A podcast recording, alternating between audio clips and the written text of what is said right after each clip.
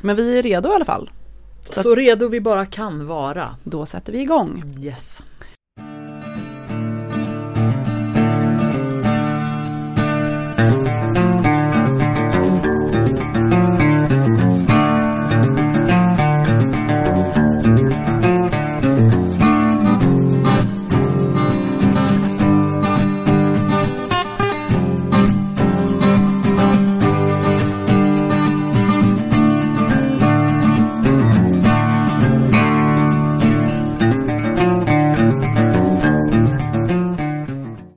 Så säger vi hej och välkomna till det 22 avsnittet av Präster med gäster med mig Anna-Fia Trollbäck och mig Rebecka Tudor och vi präster i Tyresö församling.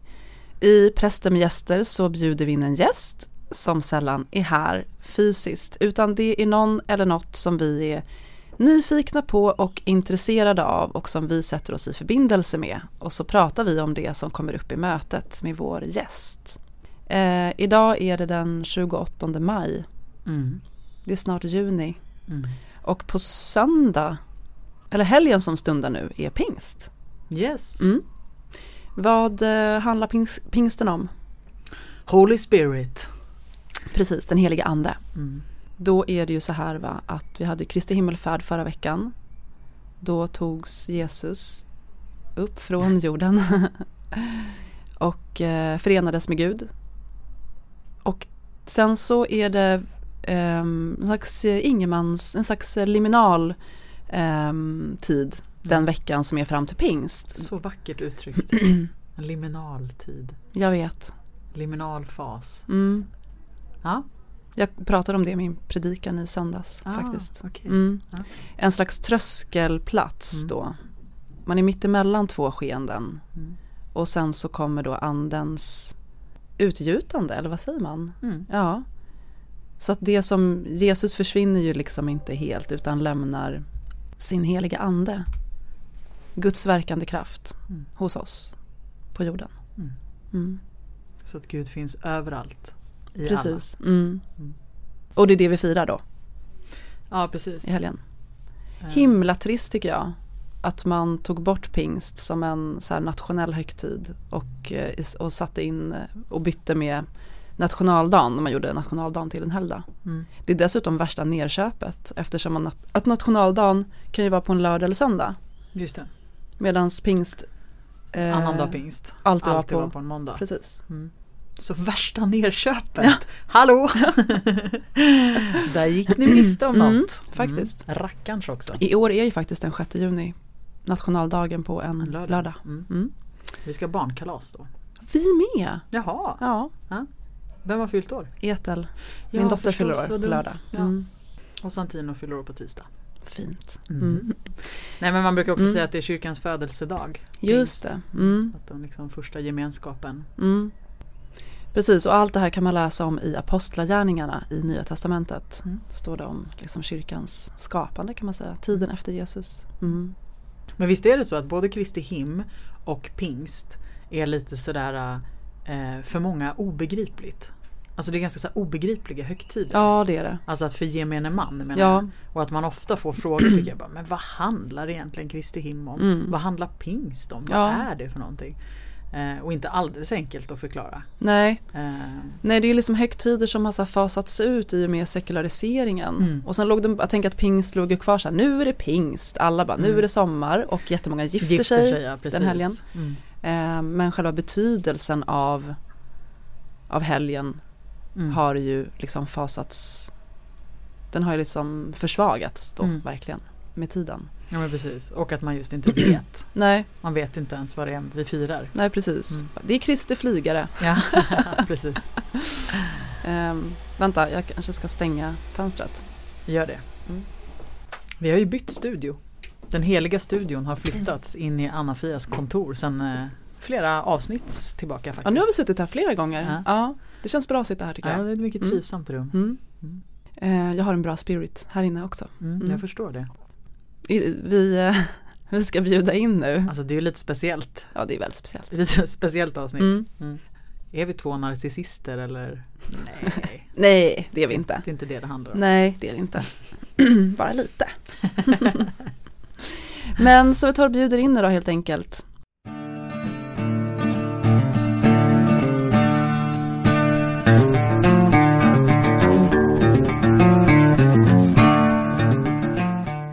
För idag är gästerna här som vi alla har väntat på. Nämligen Rebecka Tudor och Anna-Fia Trollbäck. Välkomna hit! Välkommen Anna-Fia! Tack! Välkommen Rebecka! Tack! Mm. Känns härligt att vara här. Ja, Var tycker jag med. inbjuden som gäst. Ja, det känns extra högtidligt. Ehm, vi ska presentera varandra först. Mm. Vem ska börja? Jag tror att det är du som börjar. Jag börjar. Mm. Ja. Okej, Mm. låt mig presentera Anna-Fia Trollbäck. Född Hansson 16 juli 1980 i kräftans tecken. Born and raised i Västertorp, söderförort till Stockholm. Hon växte upp tillsammans med mamma, pappa och stora syster Kata. Som barn älskade hon My Little Pony, Barbie och att dansa. Båda föräldrarna var aktiva socialdemokrater och det, det har präglat hela Anna-Fias liv. Hon var tidigt en sökare och gjorde många resor ut i världen. Hon har gått på olika konstskolor, utforskat livet och existensen.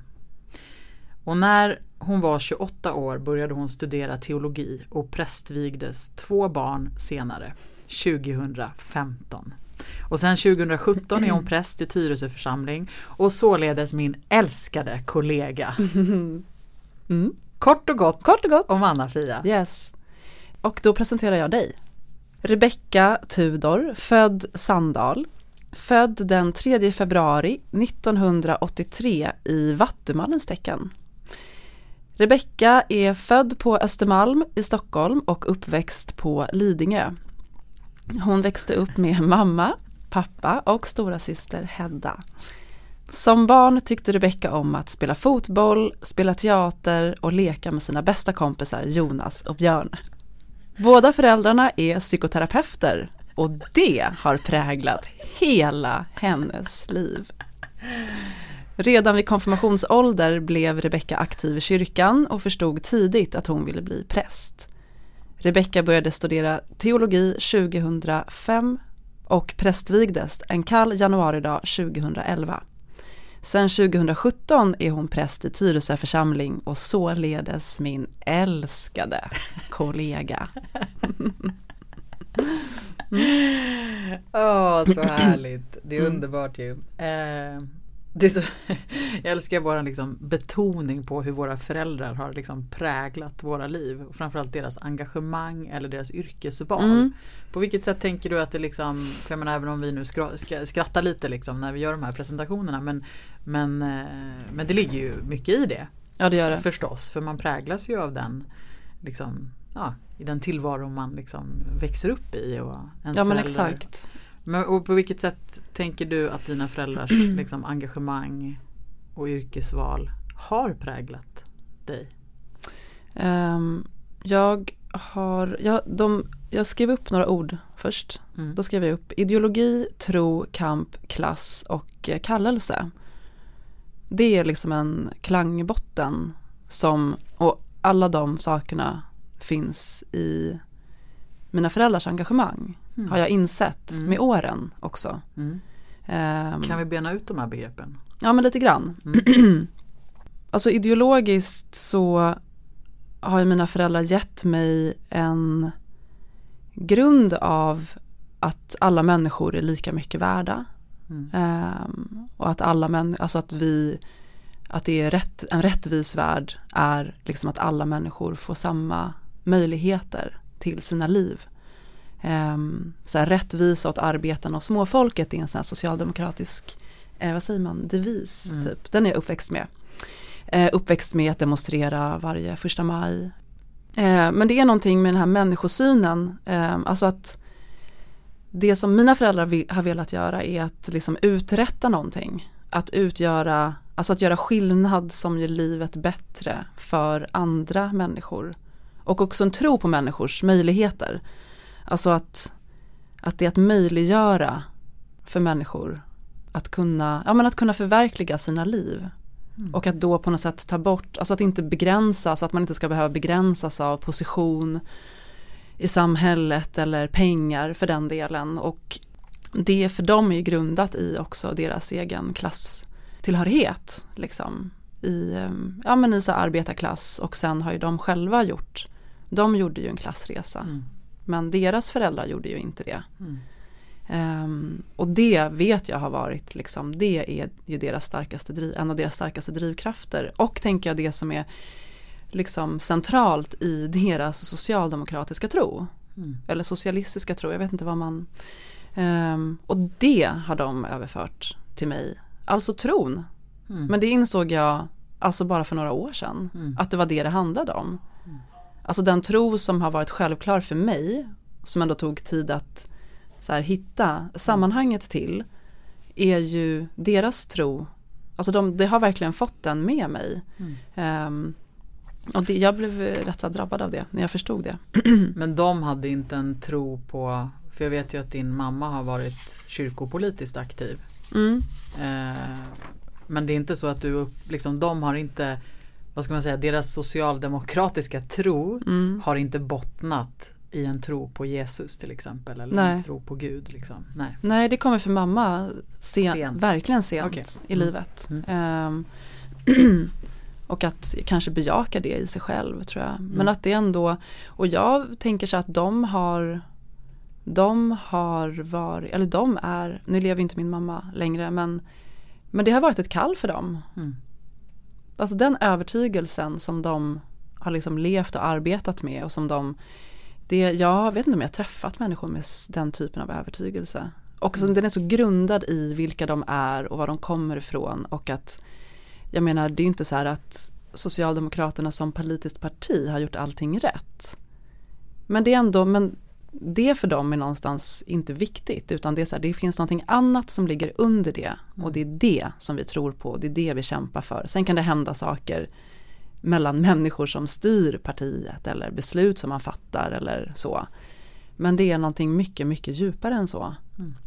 Och jag tänker att också det är någonting med den där klasserfarenheten som mina föräldrar har liksom som de lever med, som också finns i mig och som alltså verkligen bränner till också ibland. Och som jag inte alltid begriper att det kanske är den som, att det är det som skaver ibland eller ja men någon slags så känsla av, det var ju deras, det är ju, det är ju deras, det är ju också en del av deras kamp. Alltså också att brottas mot sin, i sin egen klasstillhörighet. Alltså en känsla av eh, att alltid ha ett underskott i relation till andra människor. Eh, att inte ha haft möjligheten att bli akademiker till exempel. Mm. Eh, ha precis alltså lika adekvat kunskap. Men den där examen, alltså de där, det är ju så här klassgrejer som, som för dem har varit viktiga då till exempel att jag och min syster ska kunna, eh, alltså att vi skulle studera Just det, för dina föräldrar gjorde inte det? Nej. Nej. Men liksom har ju så mycket utbildning på andra sätt. Mm. Liksom. Men och det där med att på något sätt inte vara fin nog. Eller liksom tänka rätt nog i vissa sammanhang. Eller passar jag in här? Alltså det kan jag känna att det dyker upp hos mig mm. ibland. Som liksom ärvt? Ja, som ett, ja, precis som ett arv. Mm. Och jag menar känner man till så att man förstår vad det är i vissa situationer. Då tänker jag då är det ju lugnt. Mm. I, då kan man ju bli lugn i sig själv och bara okej okay, men nu jag behöver inte gå igång på att tro att jag är dålig. Till exempel eller mm. få dåligt självförtroende utan det här är det. det. här är det här som inte spökar men som typ ger sig till känna på mm. något sätt. Att man också så här, men det är inte alltid som jag hinner reagera på det. Mm. Då kan jag sitta och få extremt dåligt självförtroende. Mm och så känna det här underskottet. Det är av, något slags kapital liksom. Men det hände mig ganska nyligen men då förstod jag det ändå ganska snabbt att mm. så här, nej det här är några så här rottrådar i mig som bara reagerar instinktivt. Mm. Liksom, sitt still i båten bara. Mm. Säg inget, bara låt det typ så här skölja igenom en på något sätt. Gud, det här låter typ svinflummigt. Nej, nej. det tror jag faktiskt inte att gör. Nej, det kanske inte gör. Uh, men um, Ja men jag tänker att det, det ligger också, det är någonting som jag har fått från dem och som också präglar liksom min, Um, vad var frågan nu igen? Jo men hur deras Ja. eh, engagemang och yrkesval har präglat Ja, precis. eh, ditt liv. Alltså, ja. Precis, för jag tänker att det som det har inneburit för dem är ju någonstans att övervinna hela tiden och Mm. att så här, kämpa. Just Alltså det är en del av deras kamp. Eh, mot på något sätt klassamhället till exempel som en sak. Mm. Det är inte bara det. Mm. Eller liksom att, att tro, ha den här osvikliga tron på att om vi ger människor liksom samma möjligheter så kommer vi få ett bättre samhälle. Och tänka att det där ligger i botten hos dem också. Liksom. Mm. Så att deras tro har ju blivit som, jag har alltid upplevt mig själv som en troende människa. Mm. Alltså ända sedan jag var liten typ. Mm. Eh, men, men, men sen när jag blev större så förstod jag ju att det var inte den poli- partipolitiska vägen som jag ville gå. Jag tror jag har sagt det någon gång här i podden i något avsnitt, pratat Mm. om det lite grann. Eh, men, att, men den tron, deras tro har på något sätt varit självklar för mig. Mm. Och deras kall till där de, deras plats, liksom, det de har gjort och det de har arbetat med och drivit. Har på något vis, jag har, tror jag, växt upp med en känsla av att, det fin- att jag har en tro, det finns ett kall, jag har känt det kallet. Mm. Men sen har jag liksom sökt mig fram mycket till att förstå var. Mm. Var hör det hemma någonstans? Var är det jag ska vara? Just För jag ska inte vara just i det partipolitiska, det förstod jag ju eh, tidigt. Mm. Att eh, det finns ett högre tak liksom. Men du har ändå fått med dig den drivkraften liksom. Och Ja, känslan av precis. att veta att, att så här, mitt liv är meningsfullt. Jag behöver, eller jag behöver göra något meningsfullt av Mm. mitt liv. Liksom. ja men Och exakt. kampen måste finnas med Ja, på något precis. Och sen landar det ju där senare i Mm. liksom Jesus som där det verkligen är liksom socialisten Jesus och Mm. Jesus som driver en kamp mot orättvisa Mm. som ger typ mitt första möte med honom. Mm. Och kanske där är mera ja, men den som vill rätta till det i samhället som är fel och som inte väjer för att säga det. Eh, och som man inte heller kan värja sig mot. Så att jag tror att den känslomässiga Jesus kom till mig senare. Mm. Utan att det är liksom, ja det är socialisten Jesus som, som kom först. Mm. Men ehm, så att allt det där sitter ihop liksom. Ideologi och kamp och tro och klass och kallelse. Ja det där insåg jag när jag satt och Mm. funderade på det här. Mm. Spännande. Ja. Alltså det väcker ju verkligen eh, massa olika så här, ja, men både att jag har fler frågor men eh, och funderingar och vad det väcker, så här, du vet man sitter och så här, känner igen sig i vissa bitar och Mm. andra inte. Och, eh, alltså just den här, jag vet att vi eh, hade den frågan när vi eh, hade med Hagar i vårt program. Ja. Men den där frågan som Engen ställde till Hagar. Alltså var kommer du ifrån Ja. vart är du på väg? Mm. Det är ju lite det vi pratar om nu. Ja, att det är det. Att så här verkligen, ja, men så här, det, är en, det är en väsentlig fråga liksom, Ja. att, att fundera på var man kommer ifrån. ehm, och, och hur mycket man är präglad av det. För att ibland kanske man glömmer bort sin historia eller liksom eh, man vet inte riktigt vad man är förankrad i eller vad, vad blir man påverkad av liksom. ja men precis, jag tänker att det där det var väldigt eh, skönt att sitta och fundera på de här sakerna. Mm, Också för att så här, men det här, ja, att påminna sig själv om det. mm, För att det är lätt som du säger att man glömmer bort det och sen Mm. så blir man så här, kan man bli förvirrad av någonting. mm, Och när man bara, nej men det har med det här att göra. Mm. Det här Ja. är jag. Precis. Eh, det är här jag kommer ifrån. Det är här min tro liksom, kom, springer ur den här källan. Just det. Liksom. Jo men för det är också så mycket handlar ju också om att få ihop sig själv. Ja, Alltså få ihop alla sina delar Mm. och sina Och kan man det liksom? ja, ja men precis. Och ibland är det lättare, ibland är det svårare. Mm. Ibland kan man få de där, ja men nästan som en aha-upplevelse att man bara, men nu ser jag mig själv liksom Mm. klart. Så. Känner du att du är mer lik någon av dina föräldrar? Eller står de lite för samma sak i ditt liv?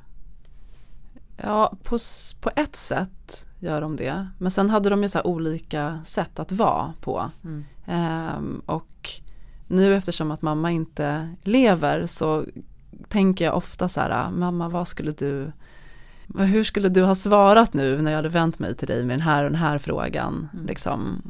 Ehm, för att hon hade alltid ett sånt lugnt, liksom, min pappa är mer, han är mer så här rakt på och bara äh, typ så där kan man inte göra. Mm. Och då har hon alltid varit så här, nu tar det lugnt, Mm. måste vi tänka igenom det här liksom. Och, eh, var ju en väldigt bra Eh, jag tror hon var en väldigt bra ledare Mm. på det sättet. Mm. Fick alltid typ sin vilja igenom. Också Mm. för att hon lyckades liksom, ja men hittade ett väldigt bra sätt att leda på. Mm.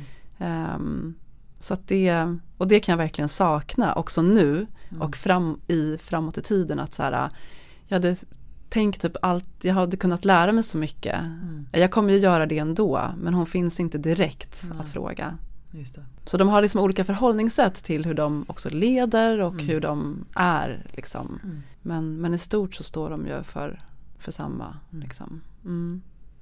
Det är häftigt ändå när man känner sig så eh, i tät förbindelse med sina föräldrar eller Mm. med sin mamma. Eh, att man ändå Alltså att du kan göra så att du kan vända dig till din mamma. Alltså ställa den där frågan. Liksom, men vad skulle mamma ha sagt? Liksom, Mm. Vad skulle du ha sagt? Och kanske ändå hitta svaret inom dig. Ja, men Mm. Hon skulle ha sagt något sånt här. Ja, Alltså att man ändå finner en liksom Ja Jag tänker att på många sätt så, så lever ju då, liksom hon vidare. ja men så dig. är det ju. Ja, men Mm. och det är häftigt.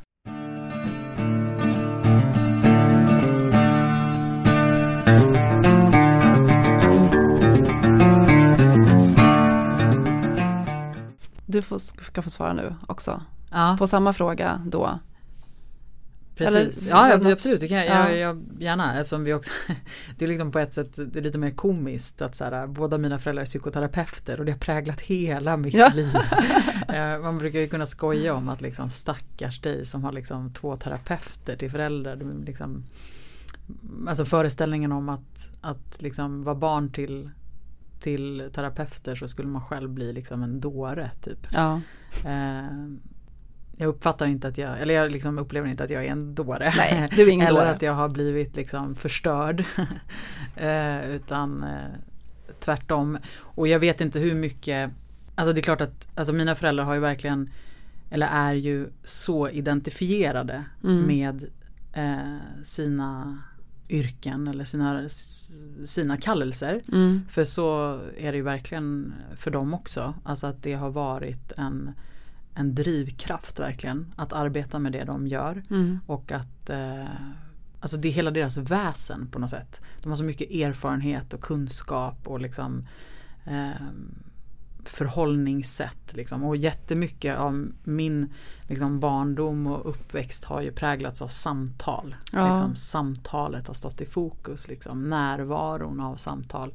Och sen har ju jag haft föräldrar som alltid har varit äldre Mm. än alla mina kompisars föräldrar. Så att det har funnits ett annorlunda skap Mm. i att min mamma var liksom nästan 44 när hon fick mig. Och min syster är 17 år äldre än jag så att jag är ju uppvuxen i stort sett som ensam barn. Mm. Fått väldigt mycket uppmärksamhet. Ja. Eh, och jag tänker också att de hade liksom Ja men man har ju kommit en bit i livet när man är runt 40. Ja, liksom, till skillnad mot om man får barn när man är runt 20. Liksom. Mm. Så att det fanns väl en, en annan typ av trygghet Mm. hos mina föräldrar när de fick mig. Än till exempel när min mamma fick min syster. Liksom. Mm. Så att jag har ju också blivit, jag har ju varit ett barn som har umgåtts väldigt mycket med vuxna. Eh, för att deras vänner har inte haft barn i min ålder. Liksom.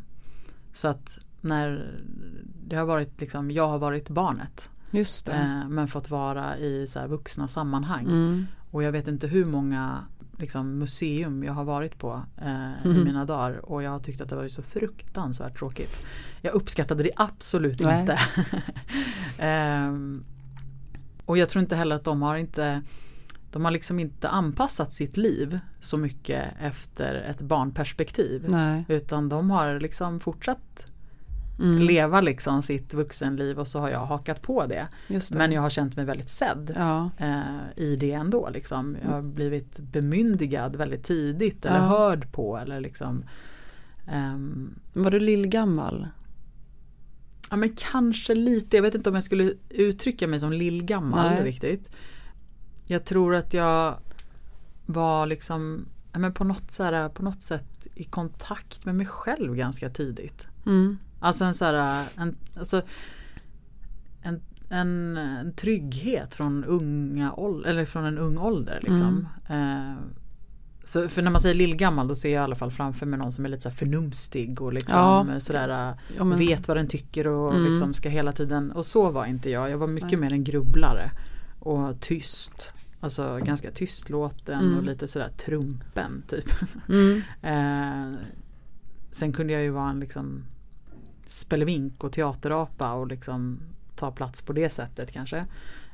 Men, men och sen så fanns det ju apropå att mina föräldrar liksom jag vet en gång i tonåren som jag hade eh, alldeles för ung varit ute och eh, druckit för mycket alkohol och eh, blev till och med tagen av polisen. Oj, oj, oj. Eh, oj, oj, oj. Och Mm. mina föräldrar får veta detta.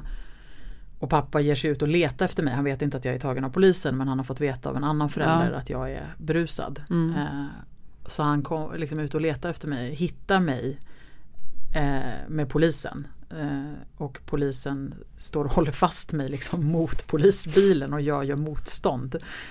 Dra i liksom radioantennen typ. Ja, nej det där var inte alls bra. Eh, men det som hände var i alla fall att för det egentligen skulle den, den kvällen så skulle egentligen en massa kompisar ha sovit över hos mig. Mm. Eh, men så blev det ju inte utan jag åkte ju hem själv. Mm. Ehm, och dagen efter när jag kommer ner eh, på morgonen eh, då sitter mina föräldrar och mina kompisar i liksom en ring i köket. En jävla terapicirkel liksom. och en stol ledig för mig. Och jag kommer ner där och bara vad är det här? Typ. Och så får jag sätta mig där och då är mina föräldrar såna här Du vet vi var 14 år liksom. Mm. Men då har de liksom en samtalsrunda och så här stämmer så här, varför tror ni att det här hände?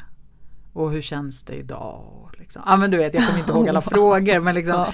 Det är ett ganska udda sätt att bemöta Väldigt udda. Det normala är så här, du har utgångsförbud Exakt. i två veckor. Och så funkar det inte med föräldrar alls. Det, det fanns inte på kartan den typen av Det fanns inte utgångsförbud. Alltså jag hade inte utgångsförbud Nej. eller liksom fick den typen av Det var ju mer liksom Vi vill att du stannar hemma ikväll. Liksom. Mm. Ja, det är ett sånt där roligt minne jag Ja. har. Eh, men jag tror att det var så mycket också att mina vänner när de kom hem till mig Så fanns det ett lugn på ett annat sätt än Jag hade inga småsyskon. Nej, det var liksom så här och du vet Mina föräldrar är, är så här, har ju också gjort sina resor i allra högsta grad. Mm. Inte minst min mamma har ju gjort en enorm klassresa liksom. Men det är ett väldigt akademiskt hem. Ja. Eh, böcker överallt. eh, och väldigt så här, vackert och liksom ja, Mm. städat på något Ja. sätt. Eh, och ganska så här, ofta klassisk musik Mm. eh, i bakgrunden. alltså det låter så stereotypiskt Ja. men det var, det var typ så. Mm. Liksom. Eh, så när mina kompisar kom hem då blev ju de också så här, du vet de kände sig så sedda av mina föräldrar. Ja. Och det vet jag att de har sagt till mig i efterhand att de liksom kom hem dit och liksom, och liksom man växte lite för man blev plötsligt sedd som Alltså man fick mogna man fick vara stor. lite, man fick vara stor, Ja. exakt. Eh, som man kanske inte var van vid lika mycket. Liksom. Just det. Ja. Men, eh, men vad, men i det här med att de är psykoterapeuter båda två. eh, Det är intressant det här med samtalen för du, det är min bild av dig att du är väldigt bra på samtal.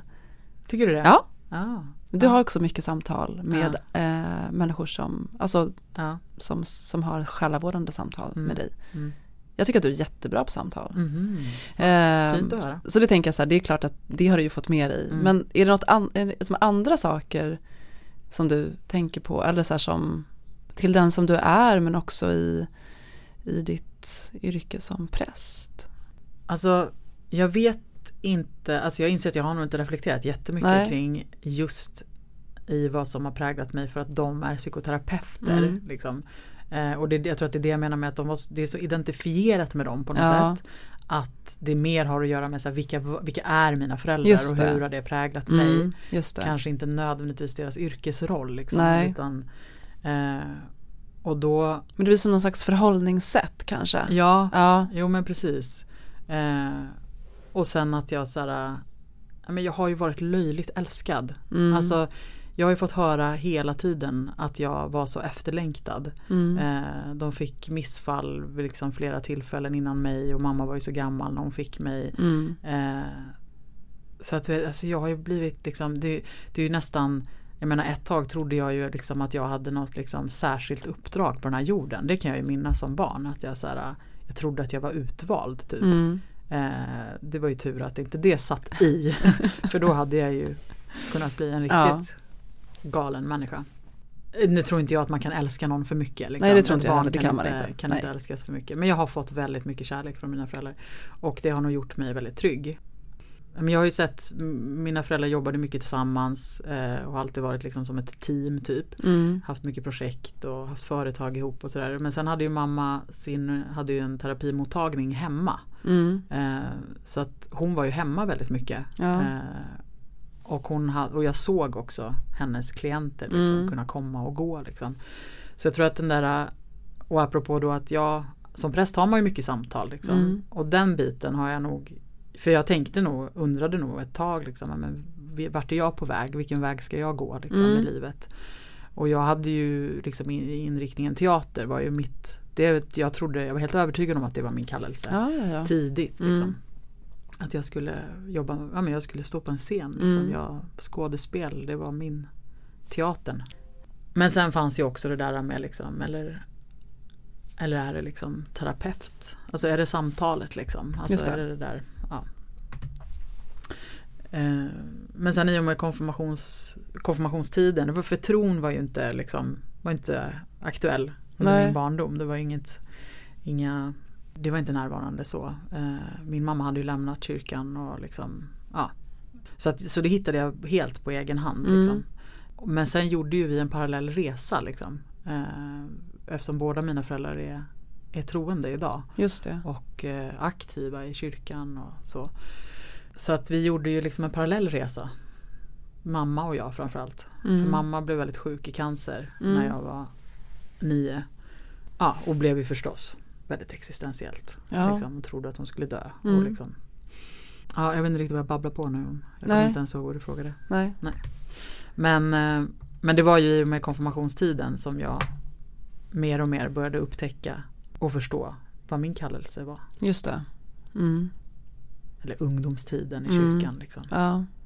Det var Men- hela tiden parallellt. Ja. Skådespel, kyrka, liksom, teater. Ja. Kyrka. Så sen när, jag- när det blev präst då, då tänkte jag ju ändå att ja, men, det är inte helt olikt. Det finns Nej. en jäkla lik, alltså en, en jäkla likhet. Men Mm. det finns väldigt mycket som också Det finns mycket likheter Mm. tycker jag. Mellan teatern och, ja men det gör det ju. eh, och kyrkan Verkligen. och gudstjänsten. Mm. Och, det, jag tänker att många av dem så här, ja, men som, ja, men vi har ju alla våra olika gåvor liksom. Mm. Och jag tänker att några av de gåvor som jag tror att jag själv har eller har fått liksom, eh, som hade kunnat passa liksom på teatern. Ja. Men det är också gåvor som passar bra. Som passar bra i kyrkan. Präst. Som präst. Ja. Mm. Ska vi eh, gå vi- vidare?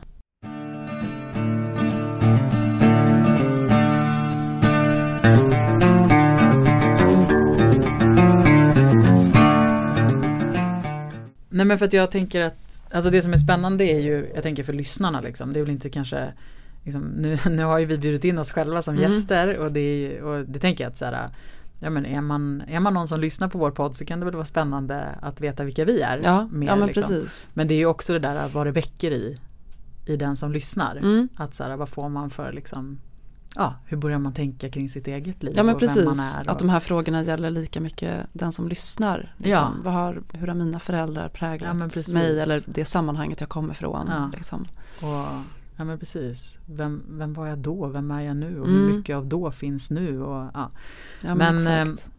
Men jag tänker att du, du sa ju själv att du, liksom, du alltid haft en tro Mm. liksom, på något sätt. Eh, men du har också beskrivit dig själv som en sökare. Mm. Eh, och att du var en sökare tidigt. Och du var ute och du reste i världen. Mm. Eh, och du gick olika konstskolor. Mhm. Eh, liksom, vad hände med dig under de där resorna? Liksom? Vad, var, liksom, vad för typ av sökare var du? Ehm, alltså jag åkte till Indien när jag var 20. Mm. Och det var liksom det enda jag visste när jag slutade gymnasiet. Jag ska till Indien. Jag hade läst en bok. Eh, läst Den högsta kasten av Karina Rydberg. Och halva den boken handlar ju om Indien och halva boken handlar om Stockholm. Och jag kanske på ett sätt var lite ung att läsa den boken. Det är en sån här liksom nyckelroman där ja men det är så här kända personer som figurerar och det var mycket skriverier om den. Mm. Men, Vad den eh, den högsta kasten. Högsta kasten, ja. Men framför allt var det hennes resa till Indien. Mm. Som, och hur hon beskrev Indien. Eh, jag kommer inte jag läste det och bara, det här, ja, jag måste veta vad det här är. Mm. Vad är det hon skriver om? Mm. Jag måste känna det här som hon beskriver. Det Mm. låter helt otroligt Mm. spännande och häftigt. Och då så bara, Indien, jag ska till Indien. Och verkligen så här, jag ska till Indien och typ hitta mig själv. Kan jag få liksom ett eget space nu i mitt liv? Jag tyckte att det var väldigt, det var mycket så här grötiga relationer, både från högstadiet och som följde med upp i gymnasiet. Också en, kände länge att jag var liksom inte rätt. Mm. Att det bara var jobbigt liksom. Det, det hände liksom ingenting. Så att studenten var för mig verkligen en så här, nu är jag fri. Nu behöver inte jag träffa någon av de här människorna mer. Nu, Mm. nu, är, det, nu är det jag. Eh, och det var, jätte, det var en jättehärlig känsla. Så att åka till Indien var också så här, nu ska jag få veta, nu ska jag ta reda på vem jag är. Så klyschigt som det kan låta, men det var verkligen så. Mm. Bara fine, jag åker dit, nu ska jag hitta mig själv typ, eller något. Mm. och ehm, så att väldigt, väldigt öppen och inte så särskilt påläst, alltså kring så hinduism eller liksom Mm. sånt, utan mer bara jag måste dit och uppleva det här landet. Mm. Ehm, och det är ju så bland det häftigaste jag har gjort. Mm. Och trots att jag var så ung som 20 så har jag någonstans aldrig känt mig så trygg Mm. som då. Att jag verkligen så här, jag står med fötterna på jorden och jag behöver inte vara rädd. Trots att det var mycket som skrämde mig innan. Jag fattar. Ehm, så och att se människor jag tänker att där lever man ju också på ett helt annat sätt. Alltså där tron har en helt annan betydelse för människor där. Mm. Och man lever i liksom det hinduiska är ju det är någonting annat än hur vi ser på vad en livsåskådning och vad typ en religion är. Mm. För det genomsyrar människornas liv på ett helt annat sätt. Det är liksom hela deras vardag. Det är en praktik, ständig praktik. Mm. Liksom. Och att se det utan att ha kanske det språket för det. Det var Ja det var någonting med det att bara få vara i det, så andas det. Mm. Liksom. Och sen så väldigt mycket så lära sig saker kring hur Alltså man är väldigt utsatt som västerlänning och kvinna. Mm. Och utsatt för en massa spel hela tiden. Mm. Så här, man ska bli lurad på pengar, Mm. man ska bli liksom. Mm. Men jag upplevde nästan hela tiden att jag var med typ, att jag hade den där närvaron. Mm. Att jag släppte aldrig på, Reste du själv? jag reste dit själv. Ja. Sen träffade sen jag en träffade tjej. du Folk där, liksom. Precis, sen Mm. träffade jag en tjej som, som också reste själv. Vi Mm. var typ jämngamla. Eh, och vi skulle åt samma håll. Så att sen reste hon och jag Mm. nästan hela de fyra månaderna som jag var där. Alltså, eh, jag gjorde ju också en resa till Indien. Mm. Och eh, vi är inte nödvändigtvis superunika som gjorde resor till Nej. Indien. nej, nej. det är ju verkligen ett land som många har gjort sina backpacking. Men jag hade ju också en sån där eh, enorm längtan till just Indien. Ja, Fast jag hade inte läst någonting. Jag har ingen aning om var det kommer ifrån. Eh, men jag visste att jag, jag måste uppleva Indien. man måste dit. Jag Ja. måste dit. Ja. Eh, och jag visste att jag skulle åka själv. Mm. För många av mina vänner åkte, gjorde backpackingresor och åkte med rosa bussarna och Ja. allt vad de gjorde. Eh, men gjorde det liksom tillsammans med någon. Alltså man Mm. stack iväg ett litet kompisgäng eller sådär. Men jag skulle åka själv. Men jag skulle också det. Ja. vad Men det är såhär, Ja, intressant. men, och för mig var det Men för mig var ju inte den där Indienresan det som du upplever. Nej. Eh, jag tror att jag hade Jag hade nog väldigt mycket förväntningar. Mm. Alltså, eller känsla av att andra hade förväntningar på att jag skulle göra massa upptäckter Jaha. när jag reste själv. Ja. Att det var en sån där resa som så här, man är sökare och nu ska jag hitta Hitta mig själv eller hitta ditten datten. Mm. Och att jag liksom la på massa förväntningar från andra som hade också berättat om sina resor och vad det gjorde med dem och så här. Just det. Så att jag tror aldrig jag släppte garden riktigt. Alltså Nej. det var som att jag hela tiden var någon, snarare en ständig besvikelse över att jag inte upptäckte någonting. Typ att det inte hände. Det hände inte. Nej. Det där hände inte. Och att jag kände mig så jävla ensam. Mm. Eh, och tyckte typ, jag träffade ju förstås också massor av folk. Liksom. Mm. Ingen som jag blev sådär eh, stadig med under en längre tid. Nej. Jag kanske reste en vecka åt gången med olika människor. Men jag var med om hemska upplevelser. Alltså människor som betedde sig som svin. Mm. Och jag kände mig rädd Mm. så många gånger. Men alltså vi pratade ju om en grej igår. Apropå att vi båda varit i Indien. Mm. Eh, Men hur gammal var du? Men typ 20, 21 Ja. kanske. Mm. Därför att du nämnde, vi har en annan likhet också med Indien och det är spännande och det är faktiskt det här med våran tro. Ja. Därför att du berättade ju om en grej igår och för, go, eh, Indien har också en sån, alltså stor betydelse för, för min tro faktiskt. Så att du kan väl dela, vi kan dela dem då. Mm. Mm. Alltså var det det här med att hitta ja men Alltså, kyrkorna. Kyrkorna, Ja, mm. exakt. Jo men så var det ju verkligen att, att, eh, att när jag, jag reste ju mycket i södra Indien framförallt och Mm. jag var i Kerala. Och Kerala är ju kristet, Mm. alltså inte bara. Och där kände jag mig så hemma. Mm. Alltså jag längtade efter kyrkorna. Liksom. Och jag gick in i kyrkorna och jag andades på ett helt annat sätt. Liksom. Mm. Och det fanns någonting i att, så här, att känna att, för jag var jag liksom, eftersom jag hade den där pressen på mig eller den där känslan av att jag måste söka. ja. Och att söka det innebär att åka på ashrams. Eh, och att liksom vara i den typen av miljöer. Och jag vantrivdes något fruktansvärt. Mm. Eh, även om jag på något sätt ibland kände att jag så spelade ett spel för mig själv. Mm. Som att jag gick in i det där andliga modet. Liksom. Men det bara Mm. kröp i kroppen. Liksom.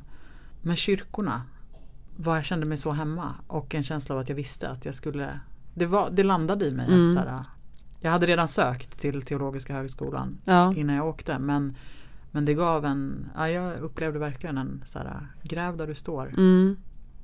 Det är häftigt. Den eh, tjejen som jag reste ihop med hette Claudia och hon kom från, eller kommer från Schweiz. Och eh, när vi kommer till, vi reste från Varanasi till Goa och Goa är också kristet. Mm. Eh, så um, jag vet inte, hon var en sån ny hippie från Schweiz. Där hippiekulturen i alla fall var då väldigt så här stor. Mm.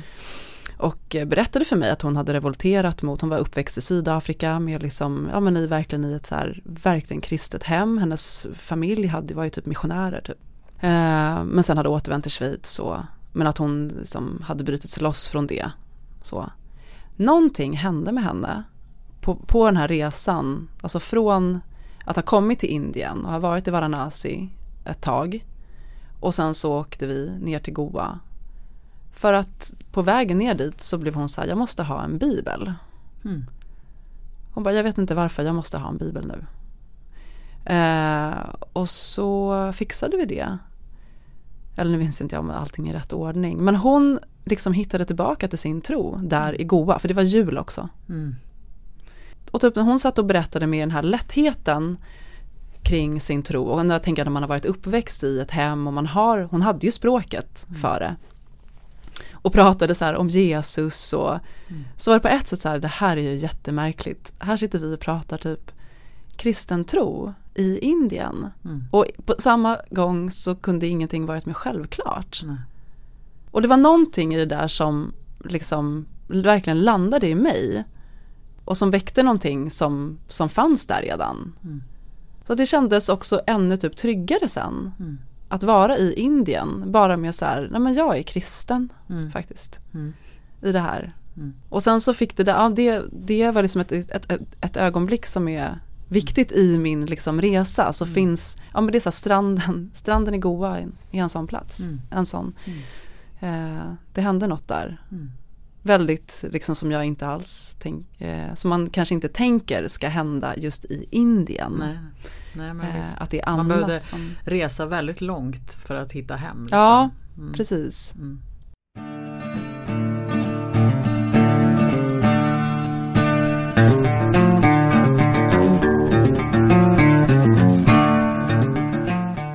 Men vi, vi hade ju en fråga så här.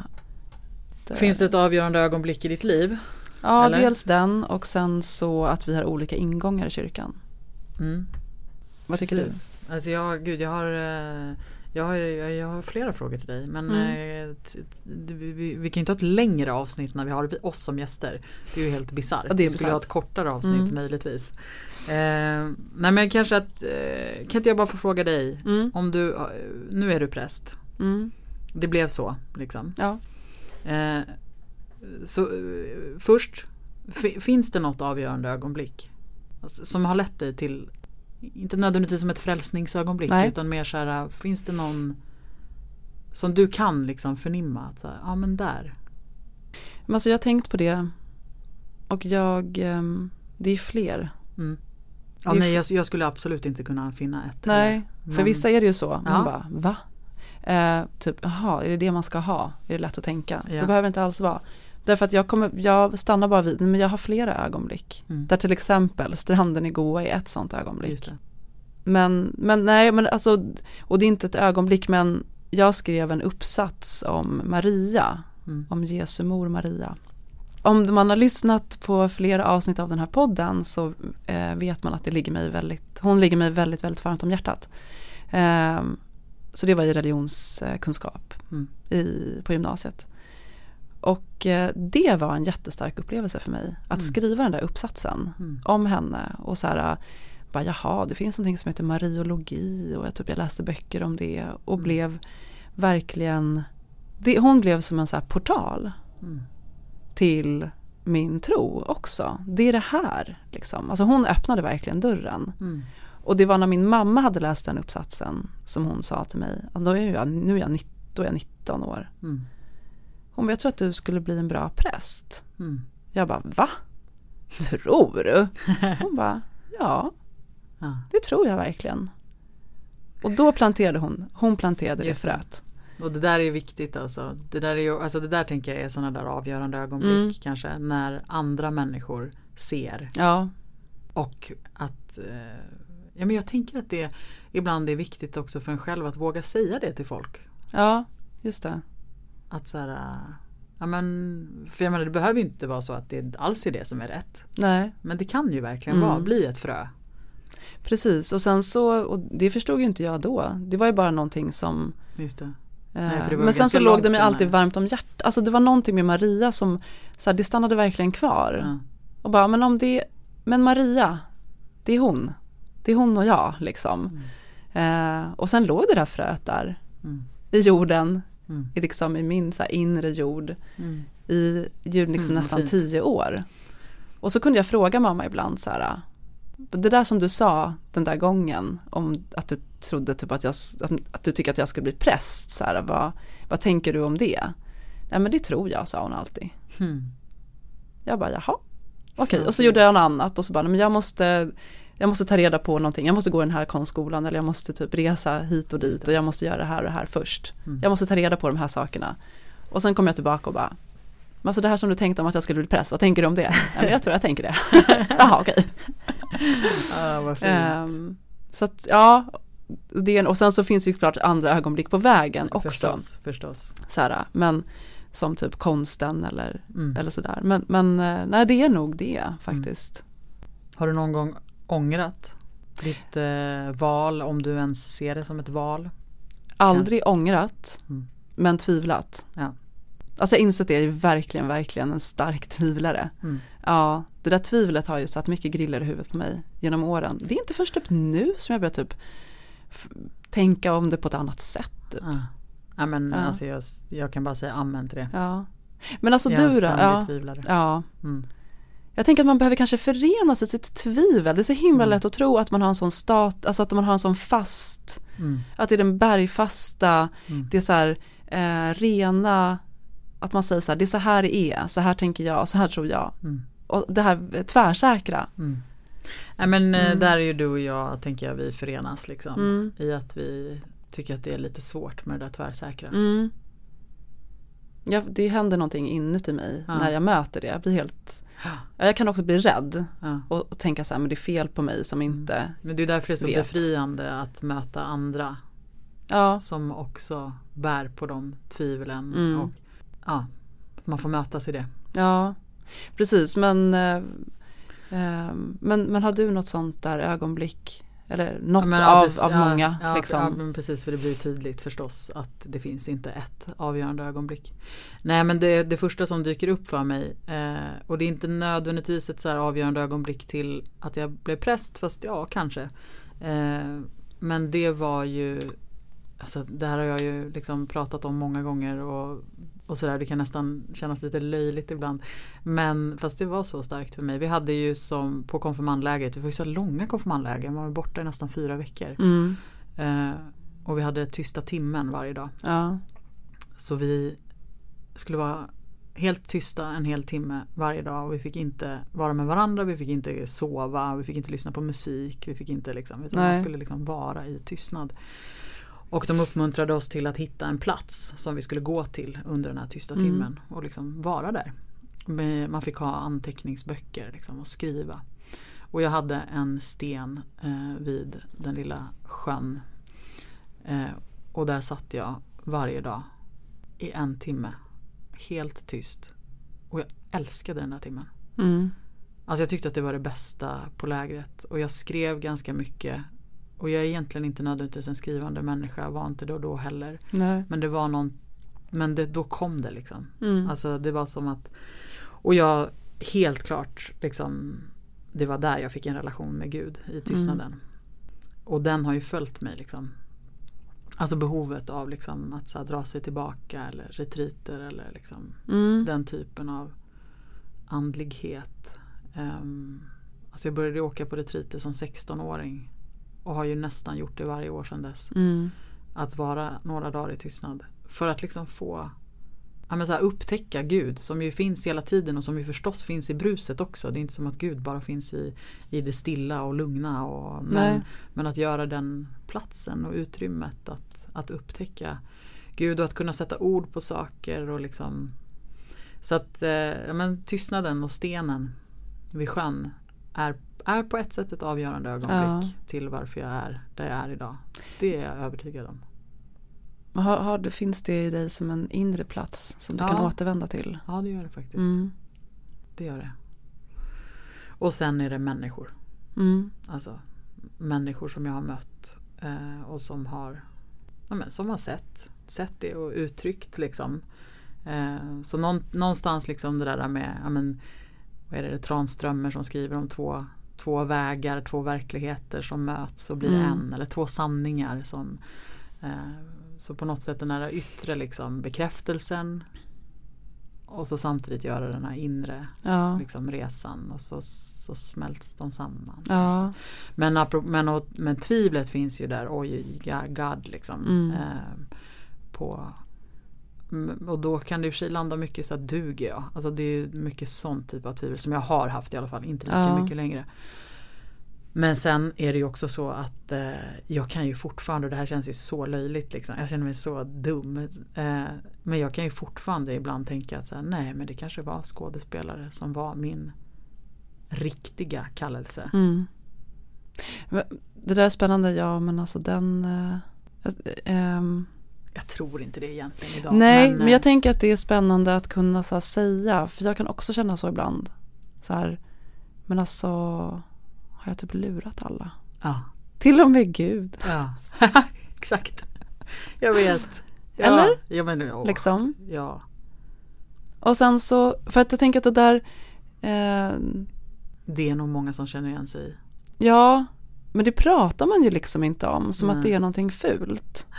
Ehm, och det, typ, det har jag, så har jag typ sett på mitt tvivel. Mm.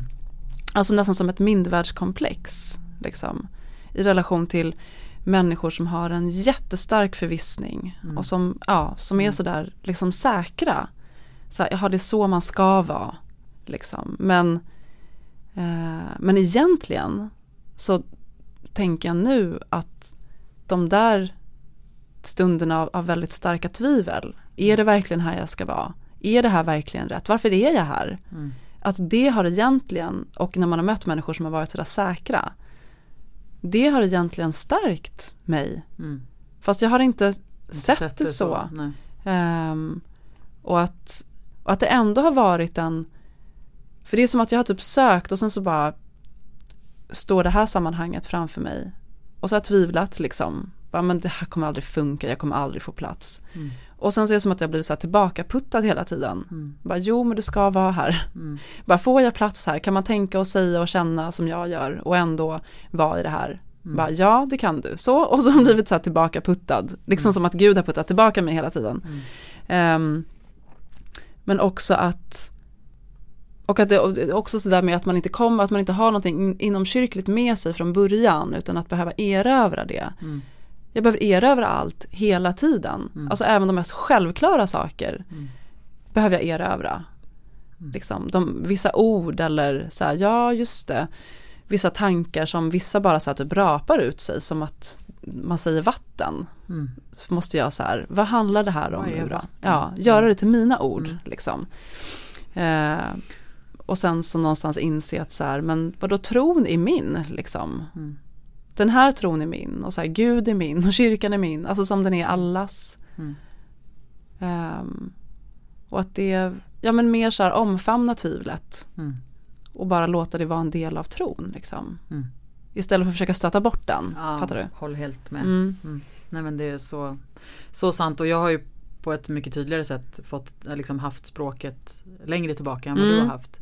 Eh, och samtidigt så tror jag också att jag, liksom jag köpte allt med hull och hår på något sätt. Så att mm. jag har på ett sätt också behövt verkligen erövra det ja, i vuxen ålder. Och, och, ganska mycket faktiskt nu senaste åren. Liksom. Jag har mm. varit präst i tio år.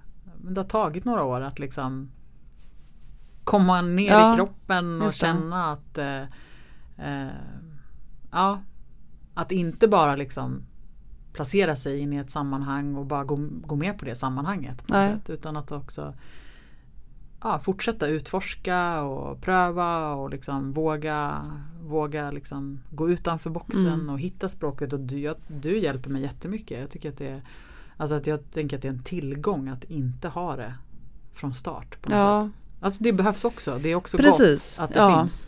Eh, men att vi hjälper varandra tänker jag.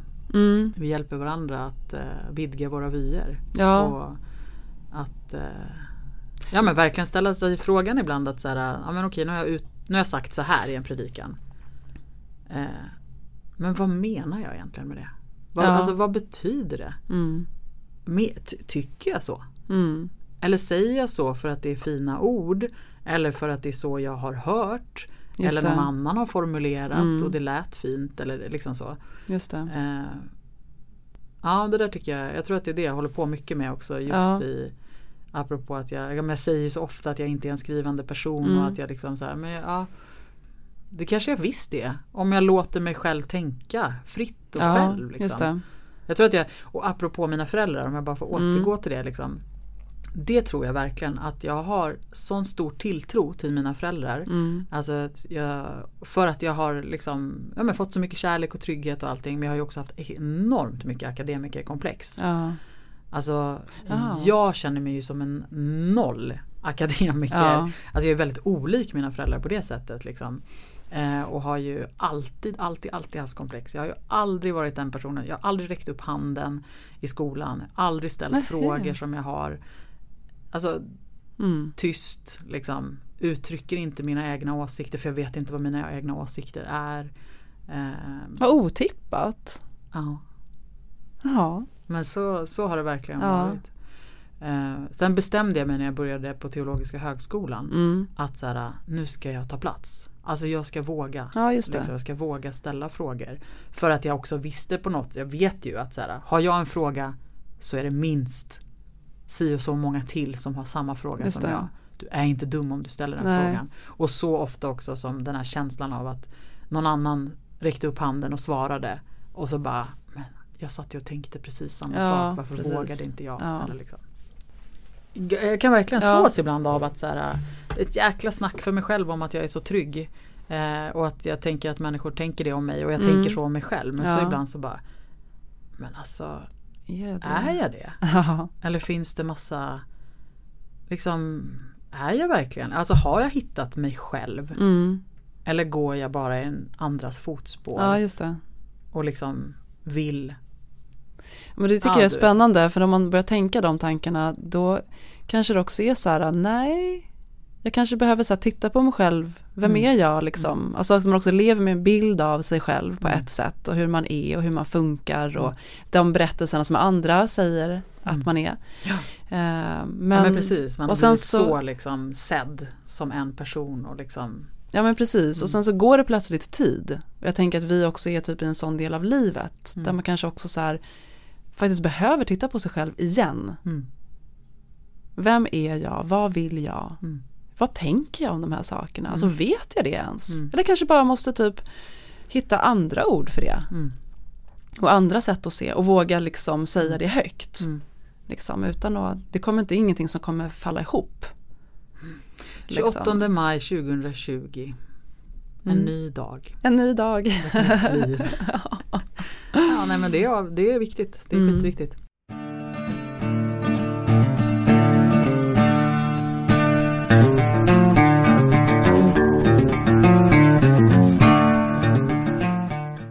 Hörru, är det tio snabba eller? Ja men det kanske är tio snabba. Eller hur? Ja, För att eh, nu eh, ska vi väl tacka för oss. ja vi ska snart Eh, göra det. Ska vi inte också säga att nästa, Ja, nästa vecka göra. så blir det inget eh, poddavsnitt eh, för att vi ska vara med eh, i Stockholms stifts Pride-program. Precis, ja. där de ska, det blir ju inte Stockholm Pride i, år. år. Men det kommer vara massa olika digitala Mm, eh, varianter. Och där Stockholms stift bland annat ska göra en grej. Ehm, och vi ska vara med Ja, på den. så präster med gäster har bjudits in Ja. att prata om kärlek. Precis. Så det ska vi ju spela in nästa Ja. vecka och det ska dessutom filmas. Så det Precis. kommer ju läggas så kanske länk liksom, Ja det kommer läggas ut i um, augusti, då under priden. Ja. I augusti. just det. Ehm, men, Men- vi kommer inte att sen, vi kommer inte att släppa ett avsnitt här nästa vecka. Nej. Kommer inte göra. Så det blir två veckors uppehåll. Mm. Jajamensan. Eller en veckas uppehåll. Mm. Eh, yes, du får faktiskt börja. Tio snabba. Ja, Okej, mm. är du redo? ja är det då? Bil eller cykel? Cykel, Bok eller film? bok, Gud eller mammon? Gud, Göteborg eller Malmö? Malmö, Petrus eller Judas? Judas, Rut eller Nomi? Rut, Danska? Danske? Eller norska? danska, Klänning eller jeans? klänning, Synd eller skuld? oh synd, Tove eller Astrid? Tove, Löfven eller Salin? oj, den var svår. Eh, nej, Löfven. Nej gud, nej den var svår. nej, Salin. Nej. Du, jag inser att det blev Mm. elva. Så det gör ingenting att jag tvekade på den sista? Exakt. Nej. Okej, är du beredd då? Jag är beredd. Dina är mycket roligare än mina. Eh, jag har inte bara antingen eller, men skitsamma. Um, godis eller chips? Chips. Favorit-tv-program? Paradise Hotel!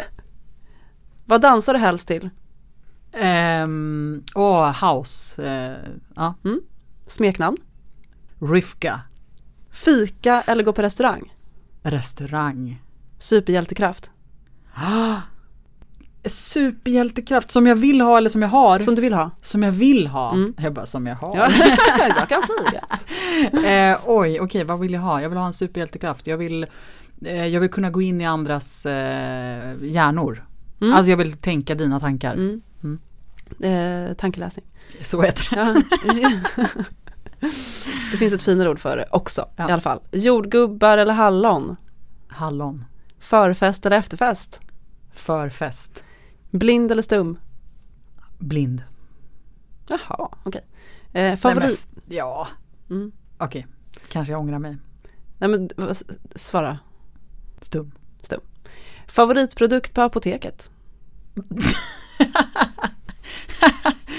eh, alltså jag höll på, nej men gud tyst nu, säg inte det du tänker. säg inte det du tänker. Ehm. Ehm. Ipren. Det var ju en lögn förstås. Tack. Var det slut? Det var slut. Det var tio. Ah, Mm. Bra! Ja. Okej, det där var ett annat sätt att jobba med tio snabba Mm. alltså. Tack! Mm. Det var mer utmanande. Mm. Du är lite mer utmanande, Anna-Fia. Det här var ju ehm, Det var jätteroligt. Det var det? Mm. Alltid kul att få prata om sig själv. Ja. Eh, glöm inte att följa oss på Sakramenten, Precis. Instagram. Och eh, vi har faktiskt fått in lite förslag på gäster. Mm. Så att eh, Det är jätteroligt. vi har lite att bita i. Ja det har vi. Eh, Mm. mm. Men fortsätt att ge oss förslag. Precis. Exakt. Och så precis, ni får hålla ut. Om två veckor kommer ett nytt avsnitt. Mm. Mm. Det gör det. Så till dess så får ni ha det så bra Ja, allihopa. njut av pingsthelgen Ja, precis. och helig ande. Exakt. Mm. Hej då! Hej då! High five, vad bra! High five! Corona five.